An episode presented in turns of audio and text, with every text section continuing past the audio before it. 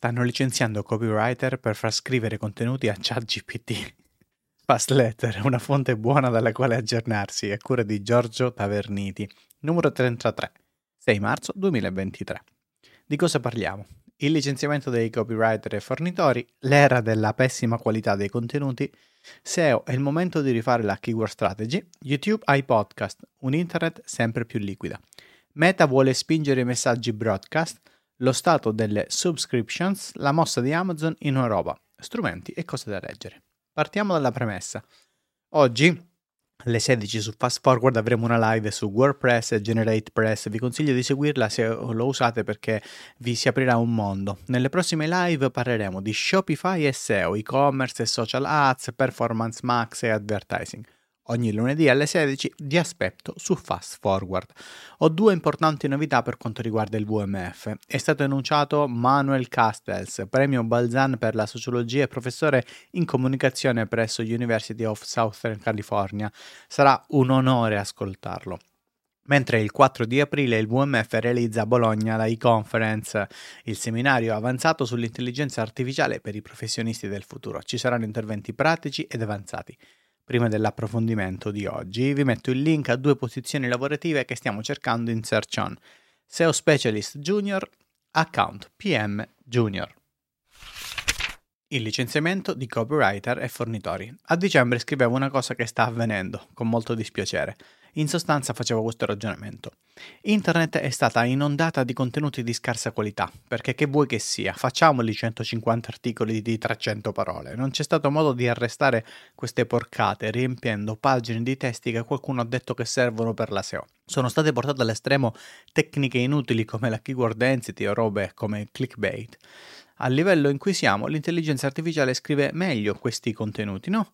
Chi sa scrivere davvero, invece, è su un'altra categoria. Sono poche queste persone e in più sono state massacrate da sedicenti guru che gli hanno rotto le scatole con le parole chiave. Ma c'è un problema ed è chi prende le decisioni e chi prende le decisioni non ha competenze per prenderle, quindi io scrivevo chi ha commissionato un lavoro di pessima qualità perché comunque andava bene? Secondo voi quelle stesse persone quanto ci metteranno a sostituire la scrittura fatta da persone con semplici copia, revisione e incolla?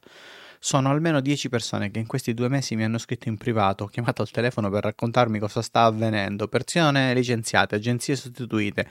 Attenzione, questa azione non viene fatta con un piano che prevede il supporto di qualche algoritmo generativo per la scrittura, c'è proprio una sostituzione senza alcun senso e il meccanismo è il solito. Chi decide non conosce e io insisto, ad OpenAI sono stati irresponsabili. Questo è un esempio, ma c'è una quantità di persone molto importante che non è in grado di capire cosa ha in mano e questa cosa a cascata creerà problemi a più livelli. Si può usare un metodo di AI per aiutarci nei testi? Sì, di automatismi ne abbiamo già da anni e possiamo sicuramente aumentare i metodi che usiamo per i contenuti, ma questo è un processo che va fatto con una grande consapevolezza, cultura e formazione. Invece siamo alle solite. Il caso più eclatante sta avvenendo a CNET, raccontato da The Verge. Nonostante i grandi errori commessi dall'AI e da CNET, che è stata costretta a rivedere molti dei suoi articoli, stanno licenziando il 10% dei giornalisti e saranno sostituiti dall'intelligenza artificiale. Attenzione però, probabilmente la testata sta per abbassare di molto la qualità dei suoi contenuti. Primo, hanno dichiarato che lo fanno per concentrarsi sulla SEO e su Google. Secondo, il modello di business è quello che punta all'affiliation marketing. È una tendenza poco forte in Italia, ma che negli ultimi anni sta facendo virare molte testate. La domanda però che ora dovrebbe venire è ma davvero l'intelligenza artificiale produce contenuti di una qualità maggiore rispetto a chi scrive?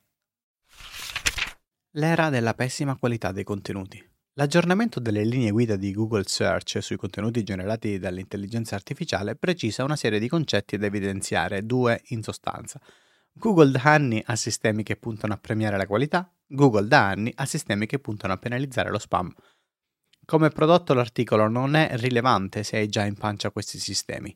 E quindi vengo alla questione ma anche licenziando le persone che scrivono testi di dubbia qualità e sostituendole con metodi di intelligenza artificiale generativa che fanno un po' meglio quel lavoro. Pensate che questi signori risolveranno il problema? No, questo non avverrà. Purtroppo per comprendere il motivo dobbiamo tornare alle scuole elementari della SEO, o forse all'asilo. Purtroppo c'è un grande equivoco. La qualità che intendiamo noi non è la qualità che premia Google. Se nel 2023 ancora non abbiamo compreso un concetto così semplice, c'è un problema di fondo. Questa è la situazione odierna. Si stanno usando metodi come ChatGPT senza capire cosa stiamo facendo. L'AI generativa è uno strumento e fa bene cose molto precise, tra le quali aiutare le persone a concentrarsi nelle fasi più strategiche e togliere pesi inutili al lavoro ripetitivo. Invece la stiamo usando per sostituire le persone. Che grave errore. Facciamo 4-5 passi in più. In questo aggiornamento Google chiede alle persone di dichiarare in che modo l'articolo o il testo è stato prodotto e pone anche l'accento sul fatto che gli automatismi nei testi ci sono da molti anni nell'editoria, come per dire buongiorno gente. Il fatto che si dica di indicare il processo di come l'articolo è prodotto mi ricorda tanto il rel nofollow e i suoi fratelli Sponsored e UGC quello che per Google è stato un training importante per il suo machine learning. Arriveranno presto etichette per segnalare in modo ufficiale il processo? Incominceremo a vedere scritte tipo contenuto scritto al 100% da esseri umani? Vedremo l'hashtag AI free? Tutte cose possibili. La cosa interessante è che subito dopo ha aggiornato le linee guida per la creazione di contenuti. Su questo aggiornamento è ottimo il contributo di Maria Chiara Marcella. Nelle linee guida sono indicate domande relative ai contenuti ma categorizzate in tre aree differenti. Contenuti e qualità, competenza di chi scrive, presenza e produzione. Poi ci sono altre due categorie per spiegare che uno, i contenuti devono essere pensati per le persone e che due, bisogna evitare la creazione di contenuti pensati per i motori di ricerca. In pratica, quello che sta facendo Sinet è sbagliato in partenza. Sostituire in toto le persone con ChatGPT, ad esempio, farà colorare il sito nel lungo periodo proprio perché verranno meno i parametri fondamentali sui quali si basa una presenza SEO, ma ancora siamo lontani dai passi in più che dovremmo fare. La qualità di una risorsa non si basa semplicemente sul testo, e no, non è una questione di video e immagini da aggiungere, ma di altro. La qualità di una pagina si basa sul suo scopo. Se in realtà ha uno scopo benefico, può puntare ad ottenere la massima qualità raggiungibile. Altrimenti, se è uno scopo semplice, è quasi impossibile. Questo è un buon test. Se una persona non ha capito l'ultima frase che ho detto, non è in grado di comprendere cos'è la qualità per Google. Come pensate che possa mai creare un contenuto di qualità? Ma oltre a questo, la qualità si basa sui contenuti pertinenti e sugli intenti delle persone. Non sono due espressioni a caso, sono riferimenti importanti nella SEO. Vogliamo parlare delle EAT? È proprio citato nelle linee guida esperienza, competenza, autorevolezza e affidabilità. Fate bene attenzione, scrivere articoli con l'intelligenza artificiale generativa come sta accadendo oggi significa perdere di affidabilità, competenza ed esperienza e nel lungo periodo anche di autorevolezza. Inoltre molti non hanno idea degli intenti, dei contenuti pertinenti e dello scopo benefico. Vogliamo inoltre lasciar perdere tutto questo discorso e far finta di vivere in un mondo magico, fatto solo di persone che pensano che i motori di ricerca danno tutto il peso al testo? Bene, facciamolo. Google lo scrive chiaro, vuole informazioni che siano originali, complete sull'argomento e interessanti senza essere scontate. E se vengono da altre fonti, vuole che siano un valore aggiunto. Se una qualsiasi persona che fino a ieri ha creato contenuti a caso li fa scrivere a ChatGPT, quale pensate che sia il punto di partenza della conoscenza di questa persona? Rispetterà questi criteri? Ne dubito. Magari questa persona percepisce una qualità migliore, ma nella realtà è molto probabile che faccia peggio. Benvenuti nell'era della pessima qualità dei contenuti. E ve lo posso dire, non fidatevi in nessuna maniera di consulenti che negli anni hanno dato peso a keyword density, a numeri di parole chiave precisi, a keyword stuffing, che molte volte non sanno nemmeno cosa sia davvero. Se diamo in mano a persone incompetenti strumenti di questo tipo non faremo altro che peggiorare la situazione. Ricordiamoci tutti che Google valuta la qualità di un sito sulla media della qualità dei contenuti prodotta. Invece che far scrivere all'AI i contenuti, è il caso di studiare a cosa può servirci ma puntare ancora una volta nel diventare la fonte del vostro settore. E secondo voi, come diavolo si diventa la fonte di un settore se non si producono cose originali? SEO è il momento di rifare la keyword strategy. Per quanto riguarda la Search Console sono cambiate un po' di cose. L'update ai permessi sono più granulari, mi aspetto ulteriori aggiornamenti. Arriva il bulk data export verso BigQuery, può diventare un game changer per alcune attività. Hanno aggiornato il report in digitazione video. Poi abbiamo avuto il product update anche in Italia e sta per terminare. Attenzione che questo update non è dedicato alle recensioni in genere, ma è specifico sono le recensioni di prodotto che di solito vengono fatte nei blog o in altri luoghi e che mm, si fa, insomma, c'è uno scambio con chi fa la recensione. Ci ho fatto un approfondimento un anno fa. Detto questo, voglio mostrarvi una SERP da desktop super liquida, filtri a sinistra, filtri in alto, e quelli sulla sinistra non fanno altro che raffinare la query. Prima che qualcuno dica ancora meno click nei risultati di ricerca, attenzione ancora una volta. Nei primi anni 2000 facevamo una ricerca e poi cliccavamo sette volte, quindi una ricerca produceva sette click. Oggi questo non accade più perché abbiamo imparato che possiamo fare ricerche su ricerche. In effetti, quindi facciamo una sessione di ricerca. La questione però è che il traffico dalla ricerca verso i siti è aumentato. Com'è possibile? Facile, cerchiamo di capirci qualcosa in più.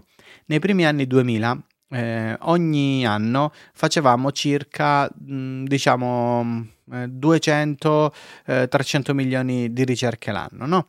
Nel 2012 siamo passati a 1,2 trilioni di ricerche. In sei anni praticamente, quindi tra insomma, i primi anni 2000 e poi siamo arrivati al, tra il 2006 e il 2012 sostanzialmente, andavamo a fare per 4 per 5 Prendendo i dati del 2022, secondo Internet Live Stats, ci sono 8,5 miliardi di ricerche al giorno, il che vuol dire che abbiamo superato i 3 trilioni di ricerche annue e stiamo considerando solo le ricerche testuali.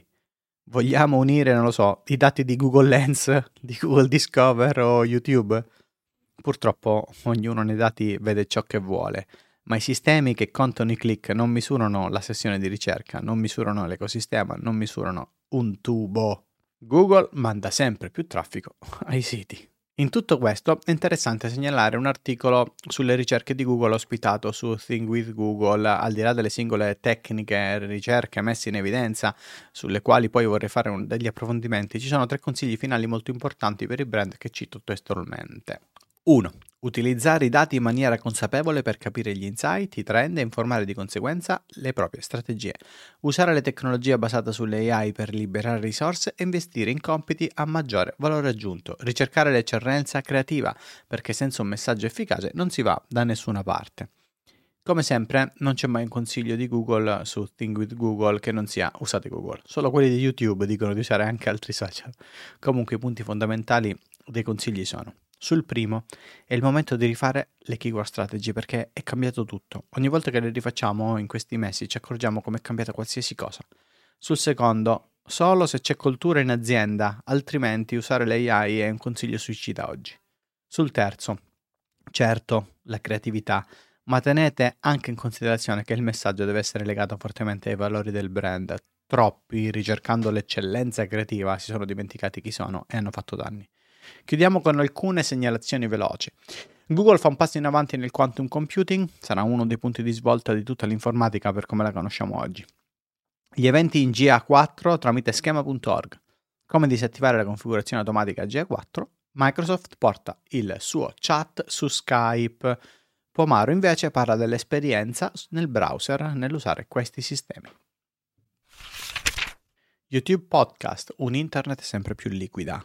Dopo il video in cui mostravo in azione i podcast di YouTube definendolo il social del futuro per la sua capacità di accogliere i creator multiformato, ho realizzato una live con esperti del settore su YouTube Podcast. Nei primi 30 minuti abbiamo sviscerato il tema. Che cosa c'entra un video con i podcast? In questa piccola cosa c'è il seme dell'ultimo capitolo del mio libro, Google Liquido, che si intitola appunto Internet Liquida. Le informazioni su internet hanno un entry point, che siamo noi, poi le distribuiamo e la forma e la piattaforma non hanno più importanza. Vale per la SEO, vale per i social. E questo sta avvenendo perché le nuove generazioni sono più fluide anche nel fruire la rete e perché la tecnologia segue questi cambiamenti. Ecco che mentre ci si può chiedere se un video è un podcast, che cosa c'entra, che formato è, eccetera, eccetera, eccetera, Le nuove generazioni queste domande non se le fanno, non importa più l'ambiente social, non importa più il formato di partenza, ognuno di noi sta personalizzando la propria esperienza in base alle sue esigenze. Quelli che hanno YouTube Premium ascoltano la musica in background normalmente e anche i podcast. Io su Spotify guardo i video podcast, stiamo assistendo a un cambio radicale per quanto riguarda la fruizione dei contenuti su internet. Per affrontarlo al meglio, il nuovo CEO di YouTube, Neil Mohan, scrive più modi di monetizzare, più audio con lingue diverse per ogni singolo video, più machine learning, più features per live stream e gaming, più smart TV, più podcast, più AI generativa. Io credo che Susan Wojcicki, la ex CEO, ci mancherà. È in Google da sempre. Il suo garage è quello che Page e Brin affittarono per mettere i server. Detto questo, su YouTube iniziano ad arrivare altre features interessanti. I, in test, i quiz con risposta nella community tab. Su Analytics per gli shorts, quante volte il video appare nel feed e quante volte viene visto o swippato. In beta su iOS le risposte come shorts appariranno nei feed dei commenti. Poi c'è un esperimento a 1080p eh, premium per chi ha eh, YouTube Premium con un frame rate migliorato. Creator Music invece è stato rilasciato ai creator YPP YouTube Partner Program al 100% negli Stati Uniti e poi sono arrivati i dati demografici del pubblico suddivisi per formato video. Meta vuole spingere i messaggi broadcast. Mentre il mondo della realtà virtuale scopriva la possibilità di usare le dita al posto del controller per MetaQuest, la scorsa settimana da Meta hanno anche introdotto il loro modello di linguaggio Large Language Model Meta AI. Zuckerberg secondo me sta per virare dal metaverso all'AI, ovvero che il metaverso rimane la sua scommessa più grande ma ha bisogno di rimanere sulla cresta dell'onda e per farlo ha bisogno dell'AI quindi, visto che sulle AI non sono indietro rispetto agli altri, visto che Microsoft si sta inserendo nella battaglia, non vorranno restare fuori. Nello stesso tempo stanno rilasciando Meta Verified copiando Twitter. Vi segnalo che Vincos ha fatto un punto nell'articolo La verità su Meta Verified e i social a pagamento. Non mi piace che temi come la sicurezza e la visibilità siano messi in un contratto a pagamento, a parte che poi tu diventi la community che crei. Non sono sicuro che quella sia la community nella quale vorrei esserci. Tra le altre cose, tra le altre cose, Meta è indagata per evasione fiscale. Per cosa? Per permuta tra beni differenti. Secondo la Procura di Milano, l'iscrizione degli utenti ha un valore che andrebbe dichiarato. Sarebbe un clamoroso precedente. Ma da Meta non arrivano solo news per Facebook, su Instagram e WhatsApp ci sono due cose molto simili. Su Instagram arrivano i broadcast channel, dare la possibilità ai creator di inviare messaggi broadcast su WhatsApp arrivano le newsletter, stesso ragionamento. Dopo l'introduzione sui gruppi eh, di Facebook del tag tutti che consente di inviare una notifica a tutti, Meta spinge ancora su strumenti che consentono di contattare molte persone. È una mossa molto interessante e avanti rispetto a tanti altri. Spero che YouTube faccia una mossa ancora più intelligente. Crea una pagina di sottoscrizioni, ovvero che quando ti iscrivi ad un canale ti porta in un'altra pagina dove puoi personalizzare al massimo le iscrizioni e accettare anche i messaggi broadcast, un po' come fa già per chi si abbona al canale. A margine segnalo che dagli Stati Uniti anche la Commissione europea banna TikTok dai dispositivi dei dipendenti e anche in Italia c'è chi ci pensa. Lo stato delle subscription, condiviso da Mauro Lupi, lo stato delle subscription è un report molto interessante. 5 sono i fatti che vi consiglio di approfondire. 1. Il numero di giorni per rilasciare una free trial sono 7, il 42,8% poi attiva l'abbonamento. Se date più di due mesi di prova, la percentuale scende al 33%. 2. Il 90% richiede informazioni di pagamento. Questi hanno in media il 40% di conversion rate contro il 25% di chi non richiede le informazioni. 3. I coupon, quelli più popolari, offrono una percentuale del 20% di sconto. Se andiamo invece in termini di dollari, i più popolari offrono 10 dollari di sconto. 4. Le mail di sollecito sono fondamentali. 5. In Europa il sistema di pagamento più usato è PayPal con il 50% la mossa di Amazon in Europa. Amazon non si rifornirà più dei propri distributori europei, una notizia di un certo impatto. La settimana scorsa Amazon ha annunciato che a partire dai prossimi mesi non si rifornirà più per l'approvvigionamento dei prodotti degli attuali distributori europei italiani. Secondo quanto dice la Repubblica, il gigante del commercio elettronico avrebbe inviato un'email per comunicare questa decisione. Ciò significa che Amazon si rifornirà solo da produttori della merce che distribuisce e che i distributori, che non sono anche produttori destinatari proprio let- della lettera, potranno continuare a proporre le loro merci ai consumatori attraverso il canale Amazon Marketplace come venditori terzi. La motivazione è una riduzione dei costi che avvantaggerebbe chi fa shopping online. Sulla questione si è espressa Aichel, associazione italiana eh, commercio elettronico, il cui presidente Andrea Spedale ha affermato la decisione di tagliare i distributori in Europa avrà un impatto importante sul mercato dell'e-commerce, in particolare su quello italiano caratterizzato da un tessuto formato da migliaia di piccole e medie imprese operanti come venditori su Amazon. Si verificherà un evidente sbilanciamento per cui le imprese tagliate dalla piattaforma dovranno iniziare a definire una strategia alternativa per continuare a operare in un mercato dominato da Amazon che diventerà il loro primo concorrente, anche a beneficio dell'economia nazionale per la quale l'e-commerce è uno dei settori principali. Aichel ha rilasciato anche un comunicato stampa sulla vicenda. Strumenti e cose da leggere. Futurpedia.io è la più grande directory di strumenti basati sull'intelligenza artificiale. Guida Screaming Frog di Raffaele Visentin, Google Search Console, Python e GPT per la SEO Giovanni Sacheli, un tema caro a Riccardo Mares, uno studio di fattoretto sui dati nascosti della Search Console. La Fast Letter fa parte di un network di newsletter di qualità. Scopri le altre su newsletterati.com. Sono belle, utili e interessanti. E con questo è tutto. Se ti è piaciuta, condividila per un internet migliore.